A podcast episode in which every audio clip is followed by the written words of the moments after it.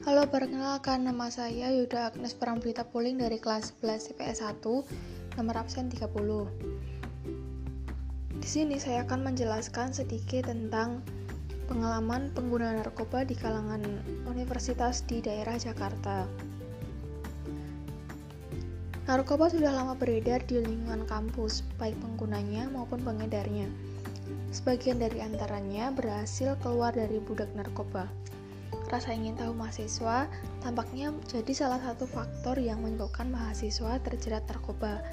Sebagai contoh, GP.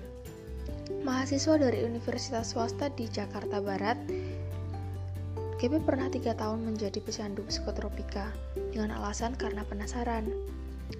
Berbeda dengan GP yang mencoba narkoba untuk menjawab hasrat keingintahuannya, TA membeberkan bahwa Masalah pribadi yang menuntutnya menjadi budak halusinogen karena ketergantungan psikotropika jenis LSD atau sering dikenal dengan asid. Bagaimana sih cara mahasiswa itu menghentikan ke kecanduannya? Caranya berbeda-beda. TA misalnya, ia menyelesaikan masalah dengan bertemu psikiater untuk menyelesaikan masalah menjadi solusi.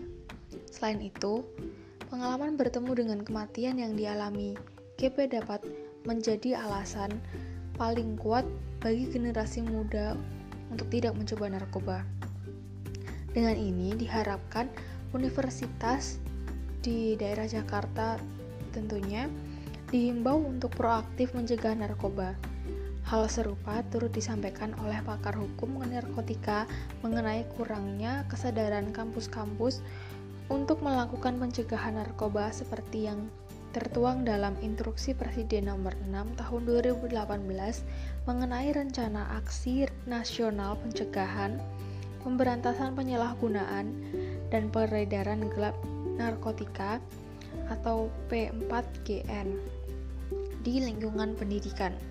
Nah, itu tadi sedikit kesimpulan yang bisa saya ambil dari artikel yang saya baca melalui internet. Sekian dari saya, terima kasih.